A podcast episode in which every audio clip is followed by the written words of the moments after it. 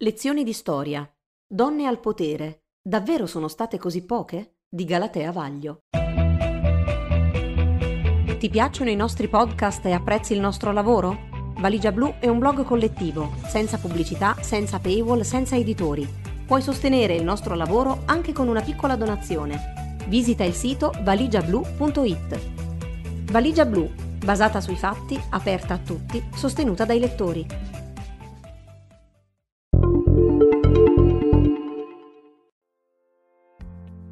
Lezioni di storia, una rubrica di divulgazione storica partendo dal presente. Le donne dovrebbero essere più spavalde e aggressive per conquistare maggiore visibilità in taluni ambiti lavorativi, in cui ancora risultano poco presenti o arrancano, e impegnarsi di più in politica. Questo è il sunto delle dichiarazioni di Alessandro Barbero, noto storico e divulgatore, che da qualche giorno stanno scatenando furiose polemiche. C'è chi cerca di difendere questa uscita, non particolarmente felice, come ha spiegato Giulia Blasi, e chi si indigna. Perché il termine struttura usato da Barbero nella sua dichiarazione è ambiguo, non essendo chiaro se si faccia riferimento ad una struttura biologica, e quindi si ipotizzi che le donne per natura siano poco adatte ad occuparsi di gestione del potere, o ad una struttura sociale, impostatasi nei secoli, e quindi sarebbero i pregiudizi del sistema patriarcale a rendere molto difficile per una donna arrivare ai vertici del potere se non appunto come suggerisce di fare Barbero, adottando comportamenti prettamente maschili, e cioè essendo più spavalde ed aggressive. Il punto è che le dichiarazioni di Barbero paiono comunque imputare alle donne un'incapacità di arrivare alle posizioni di potere, persino oggi, e quindi a maggior ragione nelle epoche passate. Ora, questa idea che le donne arrivate in passato alle posizioni di potere siano sempre state molto poche è diffusissima e questa viene spesso considerata una conferma per le tesi di chi le ritiene non in grado di occuparsi di politica tout court o non in grado di farlo a meno che non si tratti di donne dal carattere molto particolare, verrebbe da dire maschile.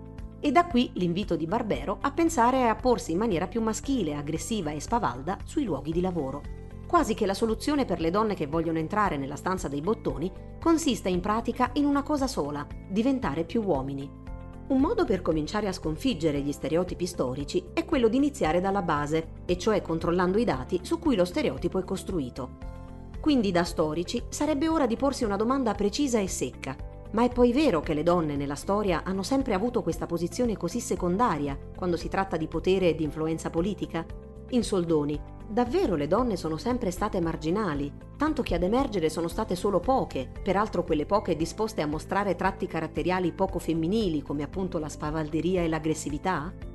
O forse non sarebbe più corretto cominciare a pensare che le donne i ruoli di potere li hanno sempre tenuti ed esercitati, ma in quanto donne sono state raccontate poco e male da storici in gran parte maschi, e quelle che ce l'hanno fatta sono state quindi presentate come eccezioni sia da un punto di vista caratteriale, perché avevano tratti della personalità considerati maschili, o casuale, perché sono arrivate al potere in quanto mogli, madri, parenti, amanti di uomini di potere, e quindi si sono ritrovate sul trono per una serie di fortunate coincidenze il pregiudizio sul potere femminile. Salvo rare e circostanziate eccezioni, le società presenti e passate sono state fortemente maschiliste e lo sono ancora. Per una donna è difficile emergere perché di default viene considerata più fragile e perciò meno capace e autorevole, soprattutto per quei ruoli che richiedano l'esercizio del potere. Inoltre le donne fin dall'infanzia vengono allevate con l'idea che non devono adottare certi comportamenti o superare certi limiti, Devono essere modeste, non attrarre l'attenzione, essere educate, rispettose delle regole, non interrompere i maschi quando parlano o interagiscono, essere comprensive e tolleranti anche quando vengono offese, essere pazienti, remissive, in breve, comportarsi sempre come se fossero inferiori. Se in un maschio l'originalità, l'intuizione, la voglia di mettersi in gioco e rischiare vengono lodate e incoraggiate, nelle femmine questi atteggiamenti vengono invece frustrati e connotati negativamente. Ciò comporta che siano meno abituate a parlare in pubblico e a difendere il loro punto di vista. Quando lo fanno, vengono subito tacciate di essere aggressive, quando non isteriche, maleducate, presuntuose. Tutti quegli atteggiamenti che in un uomo sono lodati perché ne mostrano le caratteristiche da vero leader, ovvero l'assertività, la sicurezza di sé, la capacità di superare le convenzioni, di difendere le sue opinioni e di imporre la sua visione originale e innovativa al gruppo di riferimento, in una donna vengono criticate come difetti. Se questo è vero ancora oggi, figuriamoci nei tempi antichi. E figuriamoci come potevano essere raccontate da storici maschi le donne che esercitavano il potere e quindi dovevano per forza di cose avere queste caratteristiche. Eppure, nonostante tutti questi vincoli e queste difficoltà, le donne di potere ci sono sempre state in ogni periodo della storia, anche se spesso la loro presenza è parecchio sottostimata. Ma questo forse è lo stesso pregiudizio che porta a definire le donne una minoranza, quando poi, numeri alla mano, rappresentano in realtà la maggioranza della popolazione mondiale. Le donne al potere spesso ci sono state, anche se risultano invisibili perché sono state raccontate poco e male e il loro impatto sulla storia taciuto o minimizzato. Perché? Perché in una società patriarcale andava bene presentarle sempre come eccezioni sporadiche e senza vera importanza. Le donne al potere sono sempre state poche? dal punto di vista numerico. Già questa, se ci si pensa, è un'affermazione su cui ogni tanto bisognerebbe riflettere, visto che ogni re, imperatore, dittatore, capo di Stato, politico di ogni livello ha avuto e ha al suo fianco compagne, mogli, amanti, madri, figlie e collaboratrici di vario tipo.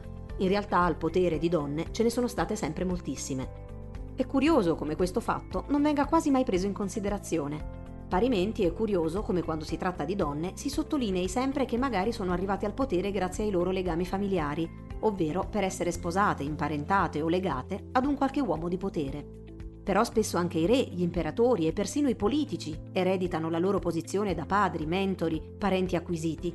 Pure Alessandro Magno, per dire, ereditò il trono di Macedonia dal padre. Nessuno però si sogna di dire che sia arrivato al potere solo per una faccenda di parentele.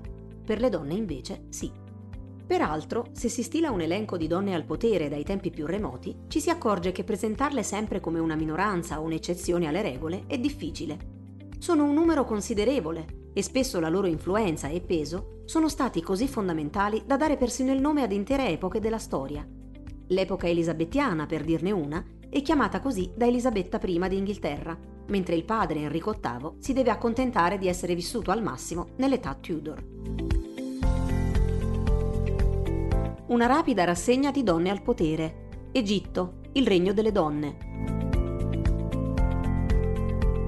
In principio fu Neitotep, moglie del secondo faraone d'Egitto, Ha, attorno al 3100 a.C., che fu reggente per il figlio di Er e tenne il potere da pari a pari, tanto da essere raffigurata al fianco di Narmer, il fondatore del regno e della dinastia.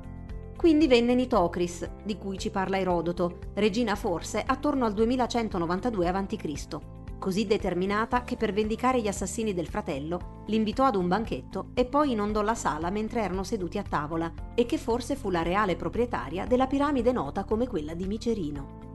E poi fu Nefrusobek, che governò come vero e proprio faraone da sola per quattro anni, dopo che era morto il fratello fra il 1797 e il 1793. Le date sono un po' oscillanti.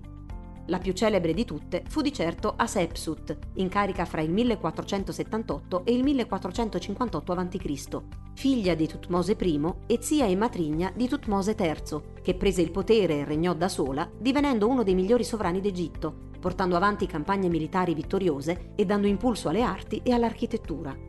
Non si contano le sue epigone al potere nei secoli successivi, dalla bellissima Nefertiti, sposa del re riformatore religioso Akhenaton, che regnò a fianco del marito e venne costantemente ritratta con lui perché coinvolta in tutte le decisioni del regno, a Nefertari, moglie di Ramses II, che trattò a livello diplomatico con un'altra grande regina ittita, Puduepa, per far firmare il trattato di pace che mise fine agli scontri fra impero ittita e regno egiziano, nel XIII secolo a.C.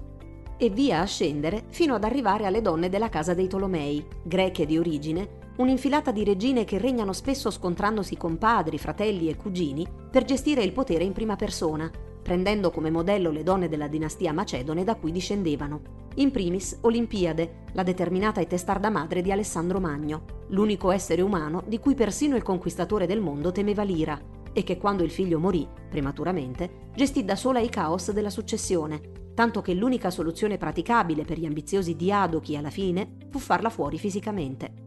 Non a caso l'ultima rampolla della dinastia tolemaica fu Cleopatra, che non fu soltanto un amante di Giulio Cesare e di Antonio, ma un'accorta statista capace anche prima di conoscere Cesare di combattere per il trono, che aiutò il generale romano durante l'assedio di Alessandria con consigli militari e poi fu per anni compagna di Antonio e vero e proprio stratega della loro politica comune.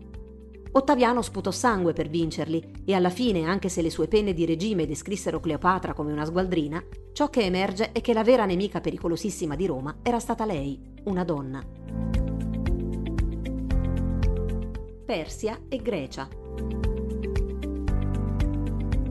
I greci con le donne di potere hanno un brutto rapporto, perché di solito persino nella democratica Atene le donne sono fantasmi senza diritti e senza voto, ma fino a un certo punto. Aspasia, la bella signora originaria di Mileto di cui Pericle si innamorò al punto da lasciare per lei la moglie ateniese, fu la responsabile della politica culturale e della propaganda del marito. Il filosofo Anassagora, l'architetto Ippodamo erano amici suoi personali, che ospitava in casa sua i migliori cervelli dell'epoca, compreso il giovane Socrate. Fu così potente nel Partito Democratico ateniese che il suo secondo marito, sposato dopo che Pericle era morto di peste, ebbe una carriera solo in virtù di questo matrimonio.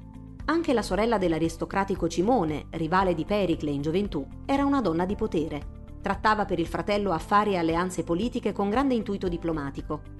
In Persia, Atossa, madre di Dario, era un punto di riferimento così riconosciuto che sia Erodoto che Eschilo parlano di lei quando devono descrivere la storia delle guerre persiane.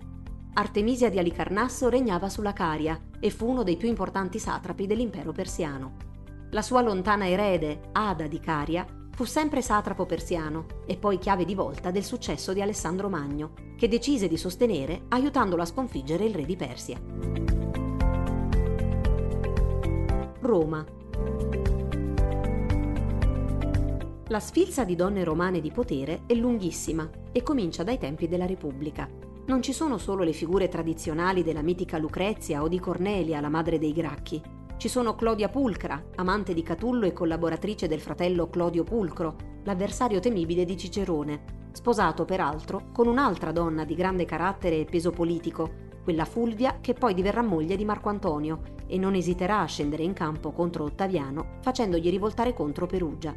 Ridurre Livia al ruolo di moglie di Ottaviano Augusto è impossibile fu la signora dell'impero, cofondatrice e orchestratrice di tutta la propaganda augustea. Curioso come lui venga sempre dipinto tutto sommato in positivo, nonostante i suoi notevoli difetti, sconfinata ambizione, ingratitudine verso chi lo aveva favorito come il povero Cicerone, appetiti sessuali nei confronti di giovani donne e meno giovani, che lo portarono a sedurre mogli dei più stretti amici, come mecenate, e a organizzare cene eleganti con ragazze non si sa quanto consenzienti, mentre lei come una donna fredda, intrigante, sospettata di diversi delitti e poi giustamente emarginata dal figlio Tiberio che non la reggeva più. La dinastia Giulio-Claudia è però formata da un nugolo di donne forti. Giulia, la figlia di Augusto, per quanto sia spesso dipinta come una sventata, fu in realtà l'unica a formare un circolo di opposizione così politicamente pericoloso che alla fine il padre li esiliò tutti. Livia Drusilla fu l'unica donna a contenere gli eccessi del fratello Caligola e a reggere l'impero come sua Augusta alla pari. Agrippina, la madre di Nerone, era considerata il miglior politico dell'impero persino da Tacito, che pur ne dice peste e corna. Fra i Flavi, Tito fu affiancato dalla principessa Berenice di Cilicia, Domiziano prima dalla moglie Domizia Longino, così amata che le perdonò anche una tresca con un attore, e poi dalla nipote e favorita Giulia. Le donne della dinastia di Traiano furono le vere e proprie signore dell'impero, Plotina, moglie di Traiano, e le nipoti di lui, fra cui Matidia, ressero l'impero e pilotarono la successione, scegliendo di fatto di far salire al trono Adriano. Faustina Maggiore e la figlia Faustina Minore furono le vere donne di potere alla corte di Marco Aurelio. Quando poi si arriva ai Severi, le donne furono il vero e proprio perno della dinastia, gestendo in proprio potere e successione imperiale. Persino ai tempi della crisi del secondo-terzo secolo o degli imperatori militari, Aureliano presenta come consigliera politica e amante la regina Zenobia di Palmira, che prima aveva sconfitto. Costantino invece per tutta la vita tenne come suo punto di riferimento la madre Elena, nominata Augusta sua pari. Se l'impero divenne in pochi anni cristiano è dovuto in gran parte alla sua influenza.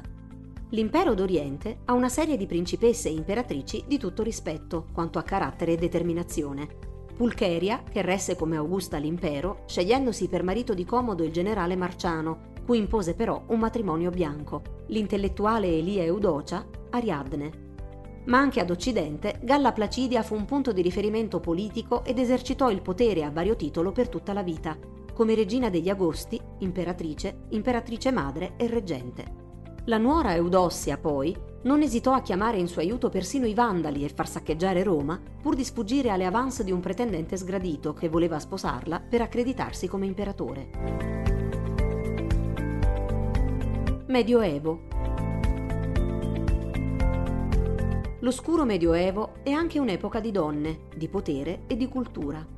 Il regno dei Goti dopo Teodorico fu retto da Amalasunta, la figlia, che le fonti descrivono come forte e determinata quanto un uomo.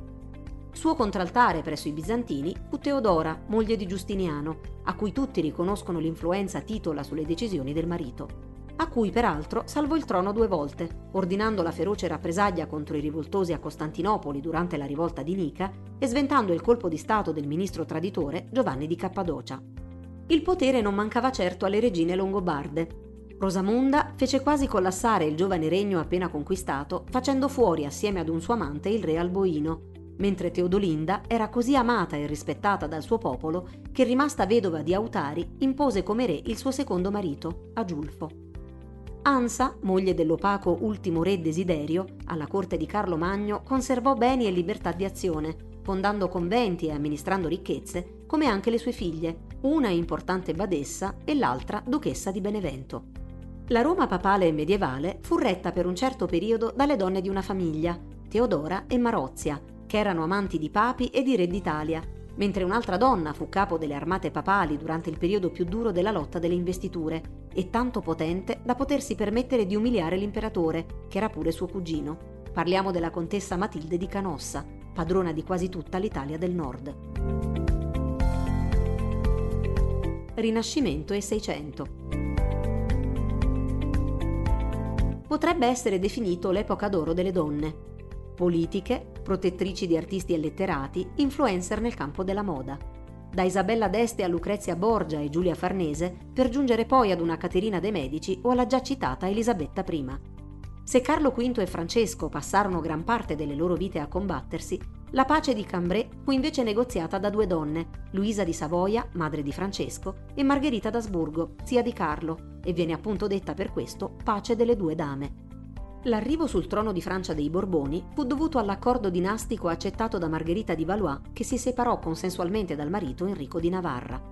Fu peraltro la seconda moglie di Enrico, Maria dei Medici, rimasta vedova, a scegliere come ministro uno dei più importanti personaggi della storia francese, ovvero il cardinale di Richelieu.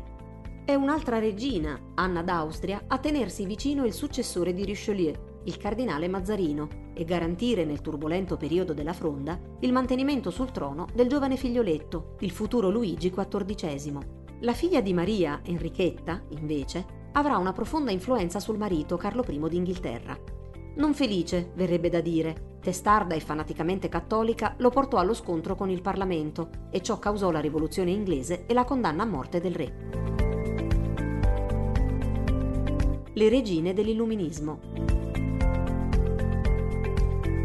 Maria Teresa d'Austria, Caterina di Russia. Bastano questi due nomi per chiarire che anche nel Settecento il potere femminile ha avuto grandi rappresentanti.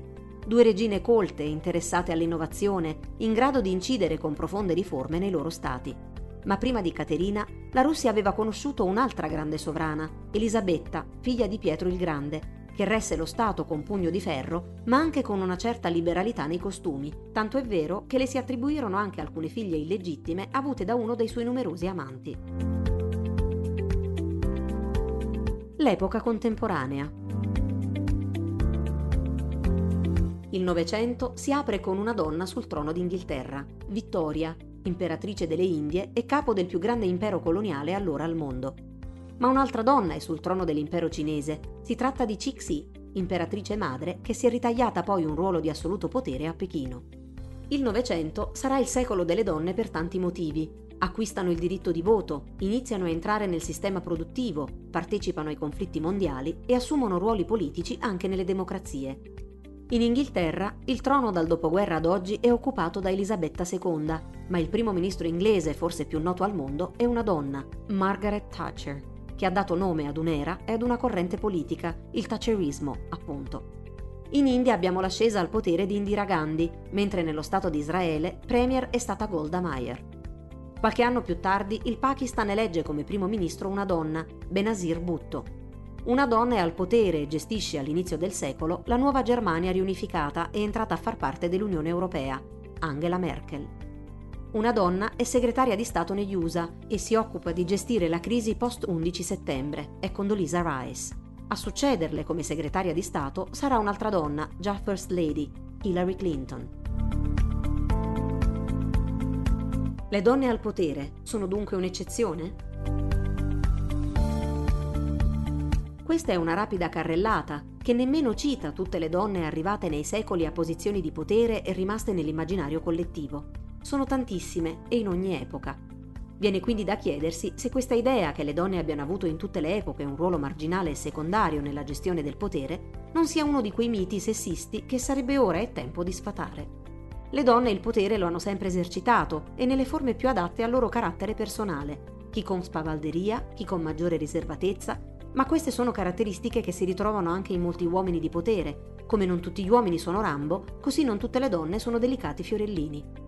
Ciò che invece sembra una costante è il racconto che si è sempre fatto del potere femminile, e cioè l'idea rimarcata da molti storici maschi che la donna al potere sia un'eccezione, un evento casuale o raro, dovuto a una serie di circostanze fortuite o al carattere particolarmente ambizioso e maschile della donna in questione. Non è così anche se raccontate male e sottostimate, spesso addirittura vittime di censura e di diffamazione, nel corso dei secoli le donne al potere ci sono sempre state, lo hanno gestito con mano ferma e determinazione e si sono rivelate all'altezza del ruolo come i loro colleghi maschi. Non vi è quindi nessun motivo perché oggi le donne si sentano intimorite come se entrassero per la prima volta nella stanza dei bottoni e fosse loro concesso per la prima volta di prendere decisioni politiche. Sorelle, lo abbiamo sempre fatto, anche se cercano di farci credere di no. Smascheriamo il blef, che è ora.